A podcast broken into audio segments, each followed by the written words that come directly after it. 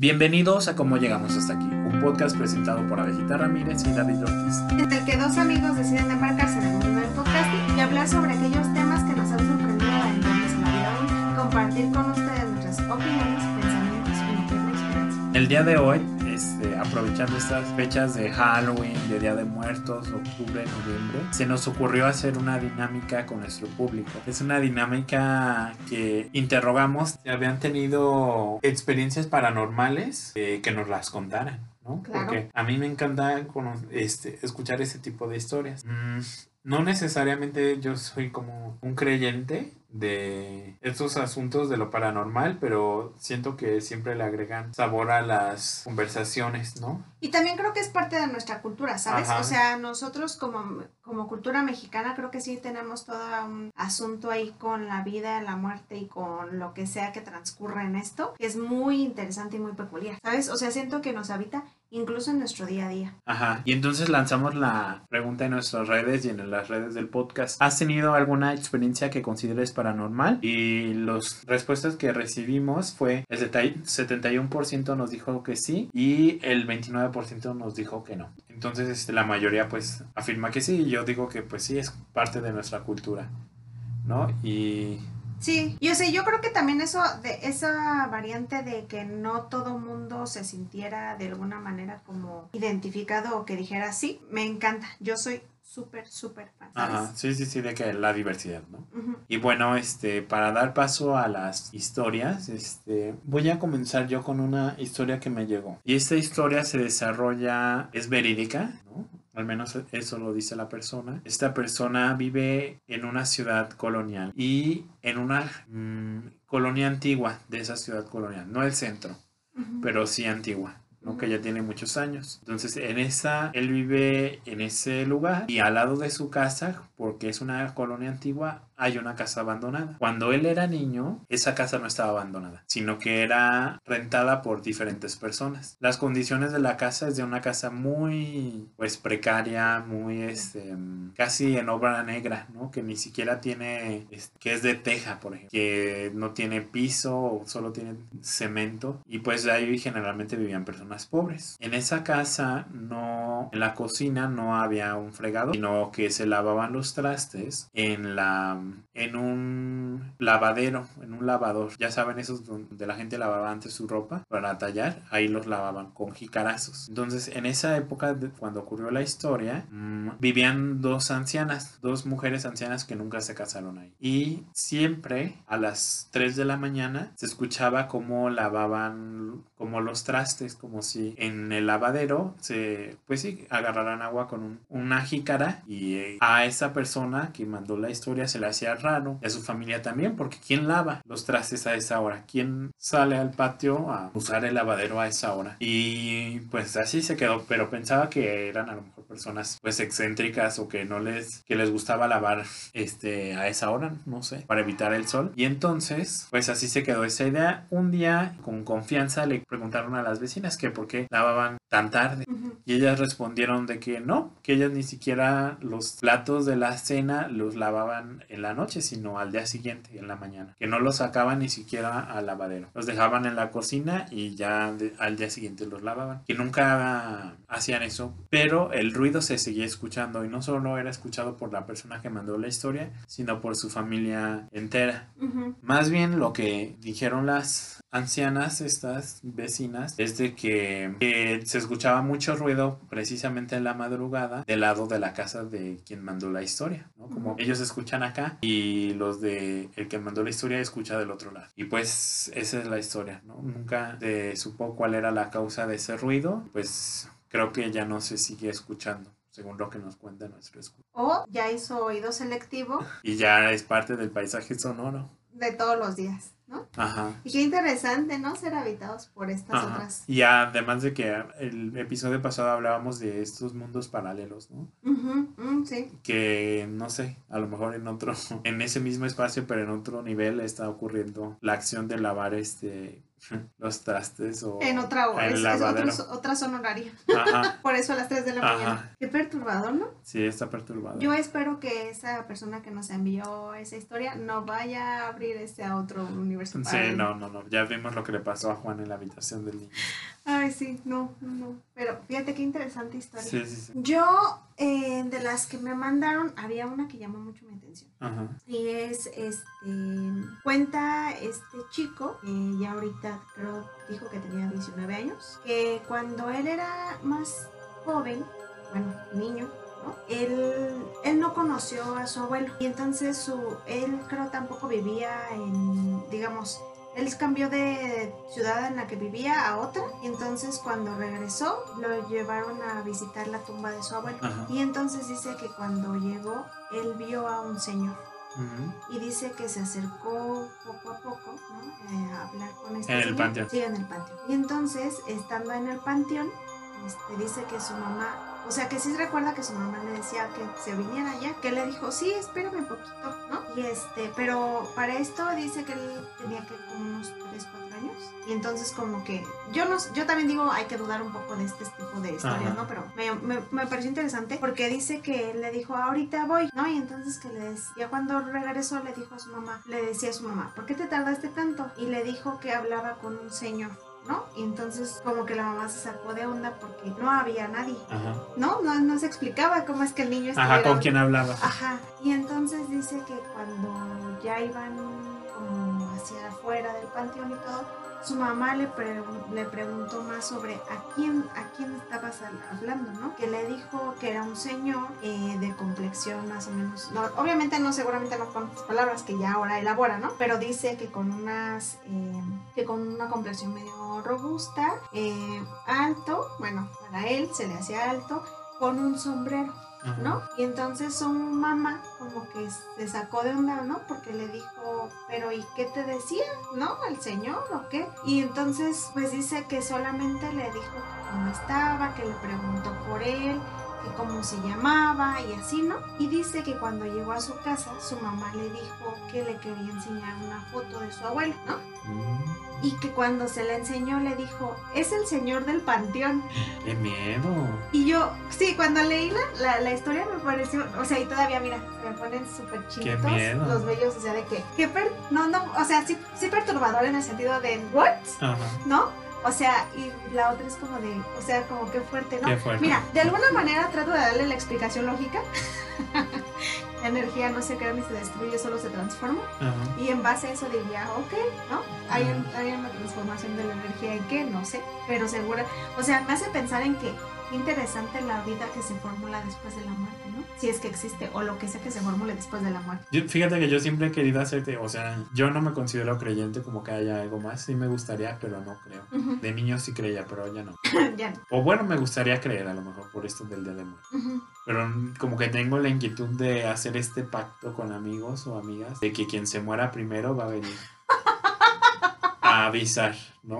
David. Pero no lo quiero hacer porque siento que es como En plan de yo, ven, Ajá. si yo me muero, Siento que es como- los pies, ¿qué te parece? estar pensando en cosas que se pueden, que se susciten y mejor no. Lo tengo ahí. Sí, fíjate No, que... o sea, ¿para qué? Fíjate que eso que me acabas de decir me hace recordar la película de Flatline que comenté en Ah, sí. pasados, donde justamente pareciera que esa parte donde como que estás entre la línea de la vida y la muerte, Ajá. como que juega un punto muy interesante, ¿no? Porque pareciera que ahí lo que perturba son aquellas cosas que quedan pendientes, ¿no? Sí. O que se quedan como allá a la mitad. Y digo, ¿no? Pensando en, en- en si existiera esta vida, ¿no? Después de la muerte, o, o lo que sea que exista después de la muerte de alguien, Ajá. es como interesante, ¿no? Porque... Y sí, yo siento que son puertas que no se deben de abrir. Sí. O sea, como creo que el, el mundo de los vivos y el de los muertos no puede ser el mismo. Sí, no, no, no. No puede ser el mismo. Y pues ya veremos lo que sigue, pero no, o sea, yo no le veo como la intención buena para qué.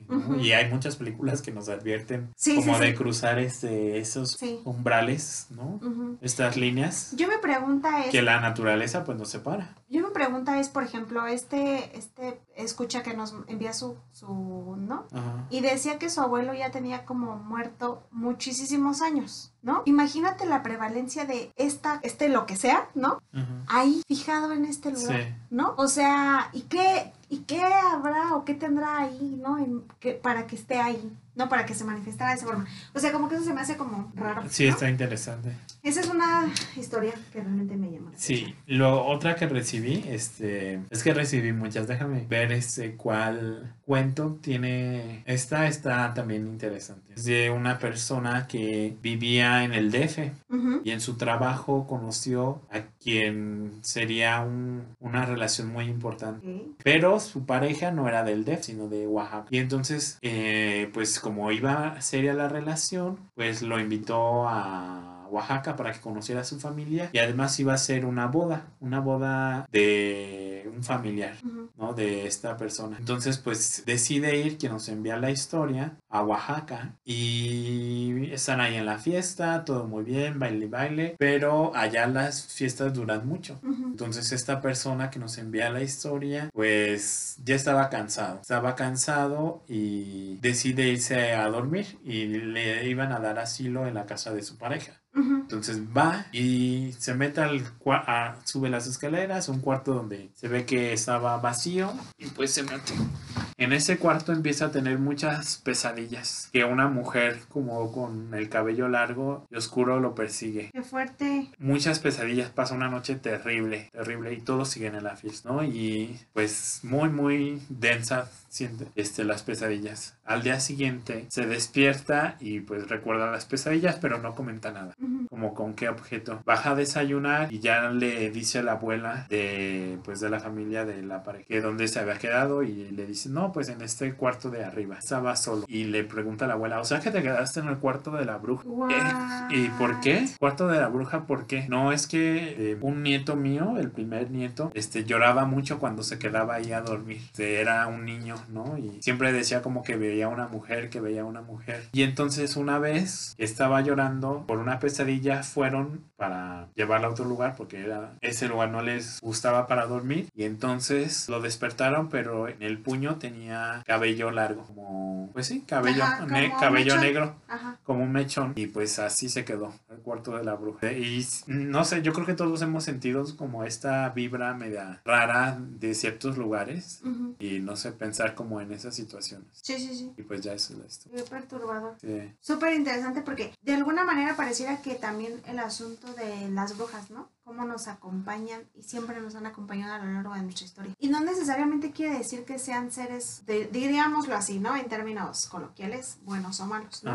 Pero que están ahí, ¿no? Que habitan ciertos espacios y que vienen a mostrarnos algo. quién sabe Y aparte, o sea, a mí algo que me llama la- mucho la atención, y fíjate que algo que sí noto es que en la mayoría de nuestras historias suelen ser como aquellas personas muy jóvenes, ¿no? Eran, eran niños. Ajá. Y como siempre, siempre, siempre las historias de, de todo esto siempre se remontan a cuando no, pareciera que nosotros cuando somos niños tenemos esa posibilidad de conectar con algo que no es propiamente de, lo, de la vida, Ajá. ¿no? Me llama la atención. Yo voy a compartir también otra. Ajá. Este, y esta historia me la contó un amigo súper, súper cercano. Ajá. E incluso yo conozco la casa, ¿no? Ajá. Este, ella, este, sus familiares viven en una casa de aquí de la Ciudad de México que está muy, muy, muy céntrica, ¿no? De hecho, me ha contado ella que, por ejemplo, ella vive de la donde está la Lázaro Cárdenas hacia abajo y, un, y o sea, y, y tenemos entendido que de donde está la Lázaro Cárdenas hacia la parte de arriba, que es del centro, Ajá. este, ahí, por ejemplo, pasaban a los reos así como en cadenas, ¿no? Y en la noche dicen, ¿no? O sea, a nosotras nunca nos ha tocado porque de cuando me he quedado a dormir así con en su casa y eso, nunca me ha tocado, pero dicen que se oye cuando se arrastran las cadenas. Mm. Se, se oye. Y lo que sí he experimentado, que sí me tocó, fue que una vez estaba en su casa y se escuchó que en la cocina se caían los trastes. Ajá. Fuimos a la cocina y no había nada. O sea, no, no había trastes tirados, ¿sabes? Pero ay, esa es otra historia, ¿no? Pero me acordé. A propósito de lo que me contó. Y es que ella me dice que solía estar mucho tiempo cuando era más chica en esa casa, ¿no? Porque Ajá. siempre ha sido de sus abuelos. Y ahí pues casi todo el mundo convive, ¿no? Y recordemos que aquí en México todo mundo siempre va a la casa de los abuelos, ¿no? Casi Ajá. siempre. Entonces dice que ella solía estar ahí y pasar mucho tiempo. Normalmente ella estaba sola eh, por las tardes porque no, o sea, siempre estaba como en las tareas y así, entonces no salía mucho. Y dice que un día, cuando regresó de, de clases, ¿no? Que serían 3 de la tarde, comió, todo terminó. Y dice que se, o sea, como que ese día se acuerda tanto la forma en la que lo vivió, ¿no? Porque dice que llegó, se, se bañó, digo, llegó, comió y ya después se iba a bañar, ¿no? Que sus tíos, que eran quienes estaban ahí, se salieron a comprar no sé qué cosas. Y dice que ella les dijo, sí, yo me voy a meter a bañar. Entonces entró al baño y de mientras estaba bañando se sintió observada, lo cual le llamó la atención porque dijo, la casa se supone que está sola. Ajá. ¿no? Y entonces se estaba bañando, siguió y todo, y siguió escuchando como que había alguien, ¿no? Y volteó. En aquel entonces dice que la, la puerta, porque yo, yo la que conozco es que está como con el vidrio ya, de alguna manera, ¿cómo se dice? Como con otro, como cubierto, pues. Ajá. Y en aquel entonces dice que estaba descubierto. Y que cuando volteó, porque se estaba bañando de espaldas, fíjate, super historia de terror me pareció Ajá. este, volteó, vio como que algo pasó, ¿no? Pero solamente como algo así rápido. Rápido. Pero por fuera, no por dentro del baño. Y entonces eh, dice que como que se empezó a sentir como mucho miedo, ¿no? Y dijo, a lo mejor sí hay algo. Y empezó coloquialmente, ¿no? Como aquí en todos México. Empezó a rezar. Ajá. Y ya hoy en día ni, ni, ni creas que es muy de esas cosas. Ajá. Pero este, y, y, o sea, y me acuerdo que dice pues que rezó, ¿no? Ajá. Que rezó muchísimo y que de pronto se volvió a voltear y dijo, bueno, pero no, porque pues esta casa la construyó mi abuelo, ni- no creo que pase nada malo, o sea, no creo que haya algo aquí, Ajá. Así que yo creo que al contrario me protegen. Y se volteó, ¿no? Para seguirse bañando. Y entonces dice que de pronto solamente sintió cuando una mano, y ella dice que cree que fue una mano, le tocó el hombro y no había nadie. Qué miedo. El baño estaba cerrado Qué y de miedo. pronto se fue la luz. No, o sea, ya. Y eso, y, ente- y enseguida dice que gritó Ajá. Y que por fuera le, le dijeron sus, o sea, que, en ese momento escuchó cuando sus tías le dijeron, ¿qué pasó? ¿Qué pasó? ¿No? Y entonces dice que, que o sea, y, pero súper random porque dice que, o sea, ella pensó, se fue la luz, pero que cuando se trató de acercar, el foco había tronado. Ajá. Qué miedo. Nunca se explica y nunca ha sabido qué pasó, qué fue, qué, era, no, o sea, no sabe, Ajá. pero eso fue lo que le pasó. Súper, súper. Ajá, porque hasta el ambiente, ¿no? Ajá, no, o sea, Que el foco. ajá, el foco. Qué miedo. La explicación que, que su mamá siempre nos da cada vez que nos cuenta esta historia, ella, es que dice, seguramente le aventaste agua al foco y por eso tronó.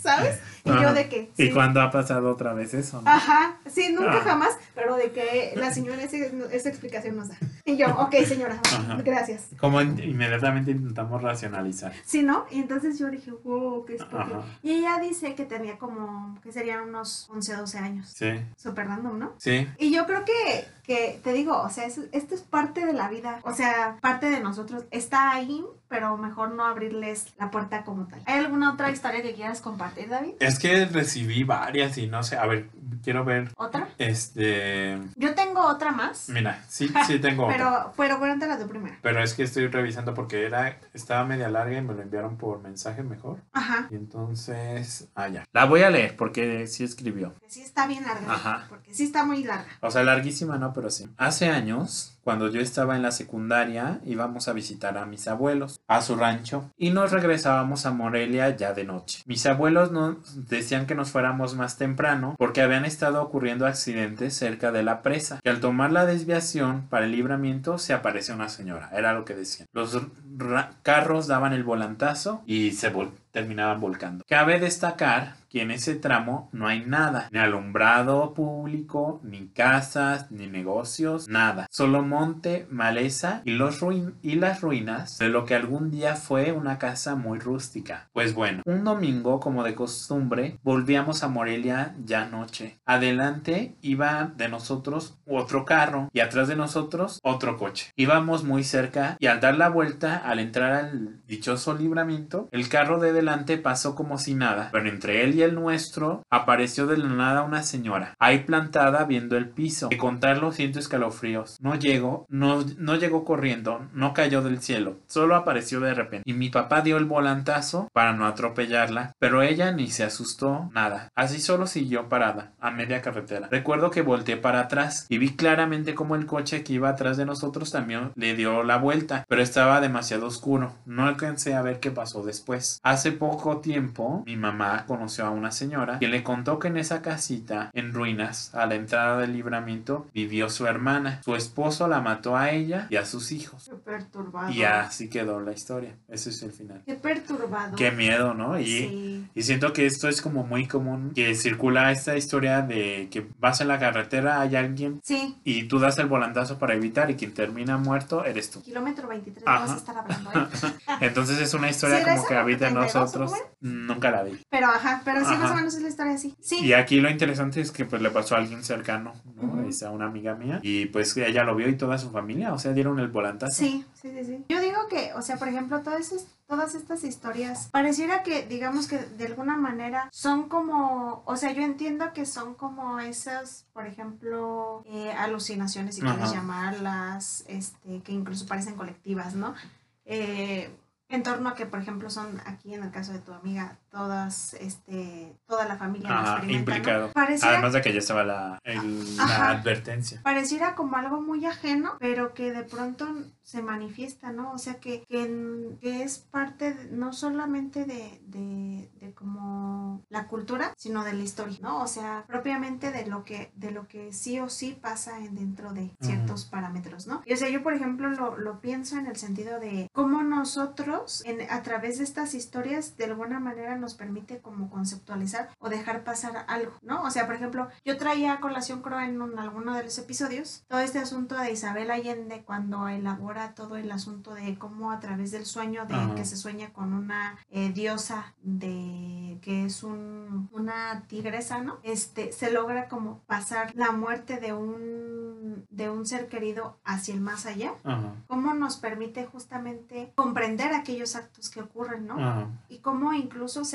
pareciera que son eso lo que nos permite hacerles como también una entrada a lo que a como ser parte de nosotros, ¿no? De lo que ocurre, de lo que está, de lo que pasa en este mundo. Sí, sí, sí. O sea, porque incluso, o sea, ¿cómo eh, te vas a explicar que alguien, digámoslo así, ¿no? Que aparezca esta persona, ¿no? En medio de la carretera, pero, pero indudablemente sí falleció alguien ahí. Sí. ¿Sí me explico? Sí, o sea, sí. ¿Cómo sí parece que Hay un tienen- sustrato material, Sí. pues. y yo, por ejemplo, lo pensaría también en, en, por ejemplo, todos estos descansos que se crean cuando hay un accidente automovilístico o un accidente de, de que alguien que iba en una moto o bicicleta es, eh, digamos, golpeado por un carro así. ¿Cómo en estos lugares donde ocurrió les ponen como ese descanso, ¿no? Sí. Para que ahí de alguna manera se cree, coloquialmente, ¿no? Descanse el alma de eso. Sí, sí, sí. Que cruces, ¿no? Pues vas por la carretera y en todos lados hay cruces de que ahí hubo un accidente o algo que terminó con la vida de alguien. Y pensaba cómo en México tenemos pues esta relación tan cercana con la muerte y que se presenta en la literatura. Por ejemplo,